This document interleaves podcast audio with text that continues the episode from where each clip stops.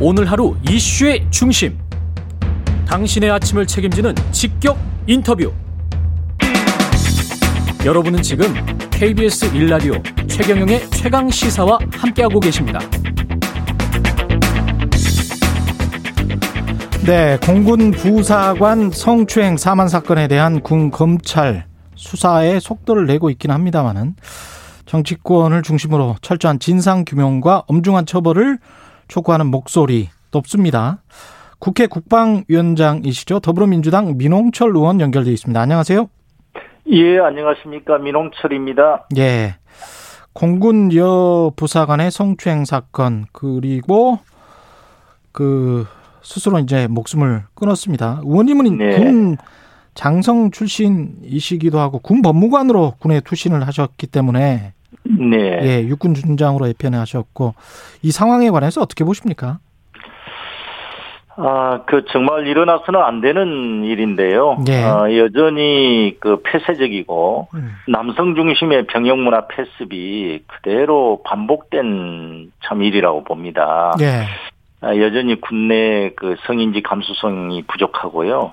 피해자 보호에 소홀했고 특히 이제 가해자에 대한 수사 착수도 늦었고 여러 가지 분리 조치도 제대로 되지 않은 총체적인 부실이었다. 그리고 그 사건의 축소나 미온적 처리도 분명히 있었다. 그리고 2차 패도 어, 가해됐고요. 그래서 예. 여러 가지 어, 측면에서 이게 아주 그 패습의 종합판이다. 저는 그렇게 봅니다. 이게 빨리 그 제도적인 어떤 제도, 제도적이고 구조적인 문제를 이거 바꾸지 않으면은 또다시 이런 일이 반복될 수 있는 우려가 있다. 크게 우려를 하고 있습니다. 네. 이게 뭐 제도도 그렇고 군대 내에 그런 뭐 허술한 제도가 그런 문화를 더 뭐랄까요? 계속 그렇게 엄폐 은폐시키고 그리고 그런 문화가 그 독보소처럼 계속 자라게 만들었겠죠. 어, 그렇죠. 그, 예. 그 사이에도 여러 번 국내 사건, 사고 발생할 때마다 아, 그런 것을 이제 발본색원 하겠다라고 했음에도 불구하고 그렇지 못한 게 참 아쉽죠. 예. 예. 이게 공군 같은 경우는 국방부도 포함해서 사건을 그냥 대충 뭉개려고 했던 것 같습니다. 에, 그러니까 이제 사건 발생에서부터 조사 이런 이르기까지 예. 어, 구조적으로 보면은 그 부대 지휘관 소속으로 조사기관이나 수사기관이 돼 있습니다. 예. 그리고 사건에 따라서 어, 부대의 평가를 받고 부대 지휘관이 인사국가 평가를 받게 돼 있거든요. 예. 그래서 어, 사소하거나 경미한 사건이 발생하더라도 어, 반드시 지휘관의 영향하에 있게 됩니다. 예. 아, 그래서 어, 이번 이 사건도 어, 신고를 받고 막바로 조사도 하지 않고, 음. 어, 정말 이게 이제 여러 가지 측면에서 은폐나 지연이나 또 예. 여러 주위에서 해유나, 아, 이런 게 있었던 것 같고요. 그 다음에 특히 이제 수사기관도 그렇고 검찰기관도 부대지휘관 소속이거든요. 예. 예, 그러다 보니까 아, 송치된 이후에도 그 가해자를 아, 제대로 조사도 하지 않았고요. 음. 그리고 더군다나 아쉬운 것은 아, 피해자를 위해서 선임된 국선 변호인도 제대로 그 피해자를 위해서 활동하지도 않았고요. 네. 여러 가지 총체적인 어떤 그 부실 수사고 미온적 처리고 어, 그런 문제가 나타났다 이렇게 봅니다. 그러면 지금 의원님 말씀하신 것 중에 해답이 있는 것 같기도 한데요. 그렇게 네. 대충 은폐를 하는 게 자신의 인사평가 받는 것에 훨씬 더 유리해서 사건이 일어나도 사건이 안 일어난 것처럼 만들어야 되는 상황이라면 사건을 제대로 철저하게 조사하고 거기에 응당한 처벌을 하도록 사건이 안 일어날 수는 없잖아요. 네, 네. 55만 명이 있는데 60만 네. 명 가까이가 있는데 거기에서 사건이 일어났을 때 제대로 처리한 그런 어떤 상관들에게 오히려 잘했다라고 칭찬을 해줘야 되는 거 아닙니까? 그런 만약에 인사평가 제도나 이런 것들이 좀 바뀐다면 해결이 될 수 있는 문제가 아닐까요? 어, 그렇습니다. 그래서 이제 인사 고가 평가의 그 부대 성패가 예. 아, 반영이 되기 때문에 그 부대 자체에서 일어나는 어떤 사건 사고를 은폐하려는 속성이 발생할 수밖에 없거든요. 네. 그래서 조사기관이나 수사기관을 그 부대 지휘관으로부터 분리해서 위의 상급 부대 또는 그 각 군 참모총장 직속으로 어떤 기관을 설치해서 어, 투명하고 신속하게 독립된 어떤 상태에서 조사하게 만들면 신속하고 투명하고 어, 객관적으로 어, 판단할 수 있지 않겠냐. 저는 그렇게 생각을 하고 계속 그렇게 제도를 개선하자라고 주장을 해왔죠. 예. 그럼 이건 법적으로 어떻게 바꿔야 되는 겁니까? 군 수사기관을 부대 지휘관으로부터 완전히 분리해서 어떤 독립적이고 중립적인 곳으로 만든다? 네. 그래서 일단은 군사법원법 소관 사항이거든요. 예. 그 자체가. 그래서 이제 군사법원법 자체를, 어, 그 개선을 해서, 어, 그런 제도적인 설계를 해줘야 됩니다. 예. 지난 20대 국회에도 어, 제가 알기로는 그 군사법법 개정안이 어, 제출됐음에도 불구하고 어, 여야 합의가 불발되는 바람에 폐기된 바가 있습니다. 그래서 네. 이번에 21대 국회에서도 이미 어, 정부안이나 여러 의원님들 안이 제출된 상황에 있거든요. 그래서 이거를 진지하게 논의해서 어, 이제는 이거를 제도적으로 좀 고쳐야 될 때가 됐다. 저는 음. 그렇게 생각을 합니다. 제도 얘기는 나중에 조금 더 해보도록 하고요. 이 사건 같은 네. 경우는 당장 어떻게 해야 될까요? 그래서 철저하게 처음부터 재수사를 해야 되고요. 예. 어, 지관을, 지고화를 막론하고 이 사건을 신고한 피해 신고를 받은 이후부터 어, 다시 재수사를 하고 그 과정에서 가해자는 물론 어, 회유나 종용이 있었다면 그 2차 피해 를 가한 사람들까지 아, 전체를 다 철저히 조사를 해야 된다. 그리고 특히 이제 조사 기관까지도 어, 그 부대 소속의 아, 군사 경찰이나 아, 그 소속 부대에 있는 아, 송치를 받은 이후에 아, 즉각 수사를 하지 않았던 검, 군 검찰까지도 한번 들여다봐야 된다 그렇게 네. 생각합니다.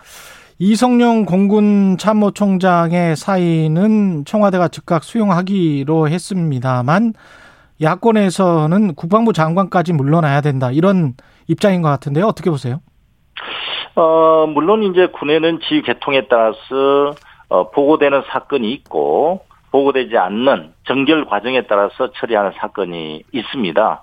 그런데 이 건에 관해서 어떤 보고 과정이 거쳤는지 면밀하게 살펴본 후에 아, 그런 문제를 판단하지 현재로서 바로 뭐 그런 어떤 판단을 내리기는 어렵다고 봅니다. 그래서 이 사건에 대한 전면적인 아, 재조사와 관계자들에 대한 아, 조사를 한 후에 예. 책임을 어느 선까지 또 어떻게 보고를 받았는지에 따라서 판단될 문제다. 현재로서는 시기상조라고 봅니다. 예. 야권에서 이야기하고 있는 민관 합동 수사단이나 특검 같은 경우는 어떻게 생각하세요? 현재는 지금 현재 국방부 검찰단과 조사본부가 합동으로 지금 이제 수사본부를 꾸려서 음. 어 전면적으로 수사를 하고 있기 때문에 예. 또 국회가 아, 열리기로 지금 어, 계획이 돼 있습니다. 그래서 그러한 과정을 전반적으로 보고 어 그래도 여러 가지 어떤 미흡한 점이 있다든지 그러면 그때 가서 검토할 문제지 현재로서는 지금 그 군에서 전면적으로 재조사를 하고 있기 때문에 거기에 집중해야 된다고 봅니다. 근데 그게 그렇게 해도 군대 내에서 수사일 텐데 지금 이제까지 한 행태를 보면 한 3개월 동안 이 사건 수사가 거의 안 됐었던 거 아닙니까? 네, 네, 네. 그러면 당연히 이게 민간에서 개입을 해야 될 것 같다는 그런 생각도 들거든요.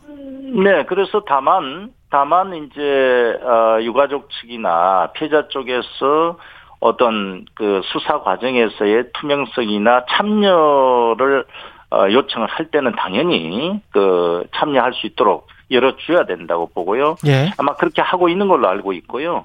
어, 그 다음에 이제 수사심의위원회도 민간 전문가들로 같이 이렇게 구성이 된 걸로 알고 있습니다만은 예. 현재로서는 그 정도로 하고 어, 그 다음에 이제 전면 재수사가 미흡한 경우에 만약에 있다면 어, 그때 가서도 어, 한번 고려를 해봐야 된다. 저는 그리고 현재로서는 합동 수사에 매진해야 된다고 봅니다. 이게 뭐 철저한 조사 수사뿐만 아니라 이번 일을 계기로 병역 문화가 달라지도록 하라고 문재인 대통령이 지시했는데 병역 문화가 달라질 수 있는 방법이 뭐가 있을까요?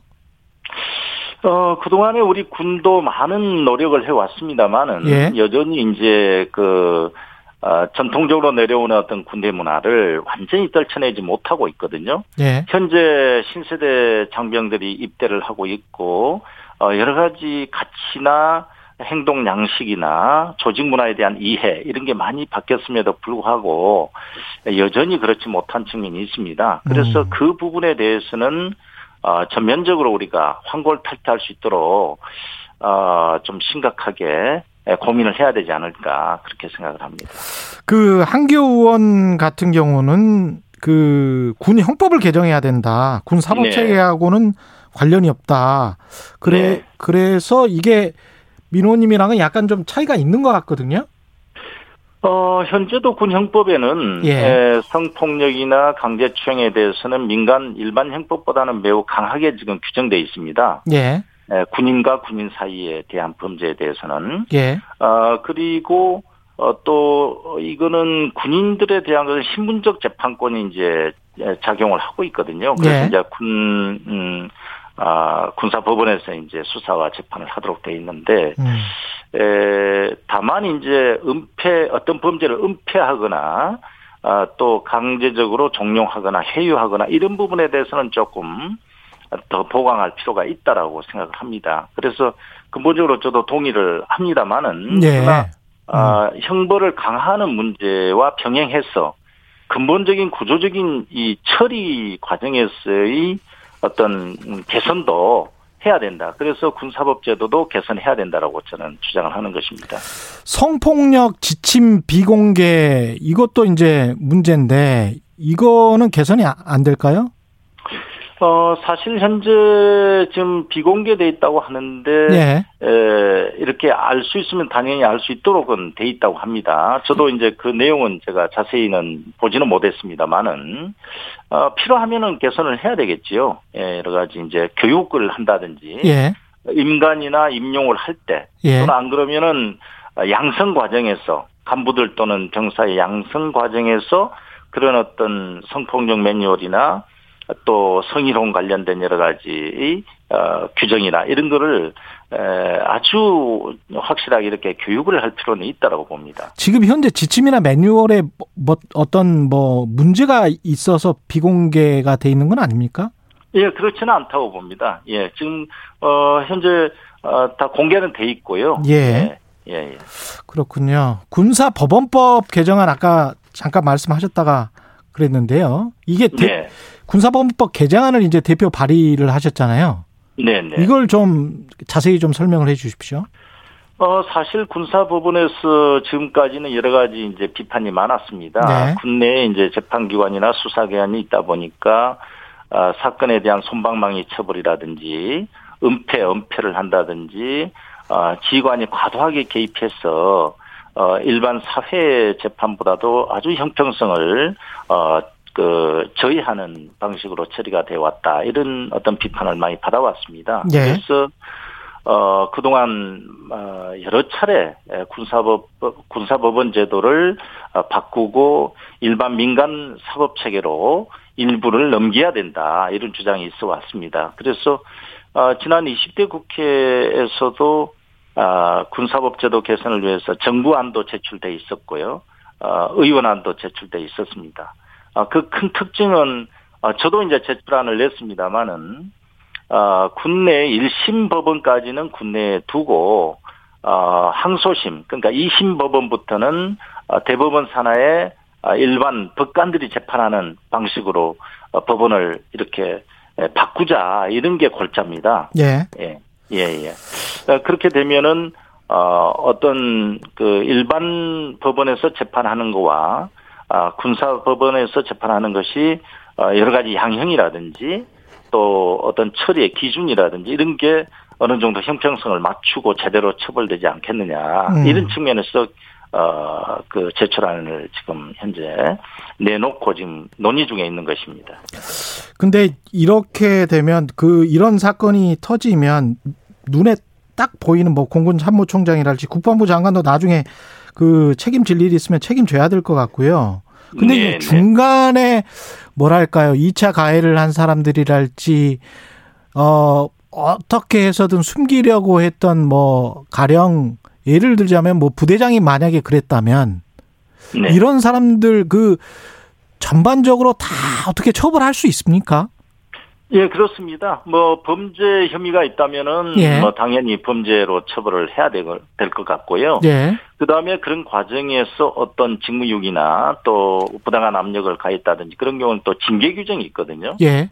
그 군인사법에 의한 징계 절차가 있기 때문에 예. 어, 그런 것을 낱낱이 밝혀서 어, 각그 응분의 책임을 어, 당연히 물어야 될 것으로 보입니다. 그래야 이 재발 방지에 효과가 있고요. 그래서 철저히 조사해서 응분의 책임을 물어야 된다. 지금 현재 군 형법으로 처벌이 가능합니까? 그 사람들은? 어, 그래서 이제 어떠한 행위를 했는지에 따라서, 예. 어, 군 형법을 적용할지, 일반 형법을 적용할지, 음. 법률적 판단을 해봐야 될 것 같고요. 예. 어, 그 외에 이제, 에, 어떤 형법적인 측면을 적용하지 않더라도, 예. 어, 부대 지휘에 있어서 또는 어떤 업무 관계에 있어서, 어, 어떤 군사법에 따른 어떤 징계 사유에 해당되면은, 어, 징계로도 처리가 가능하다 이렇게 봅니다. 네, 오늘 말씀 감사하고요. 더불어민주당 민홍철 의원이었습니다. 고맙습니다.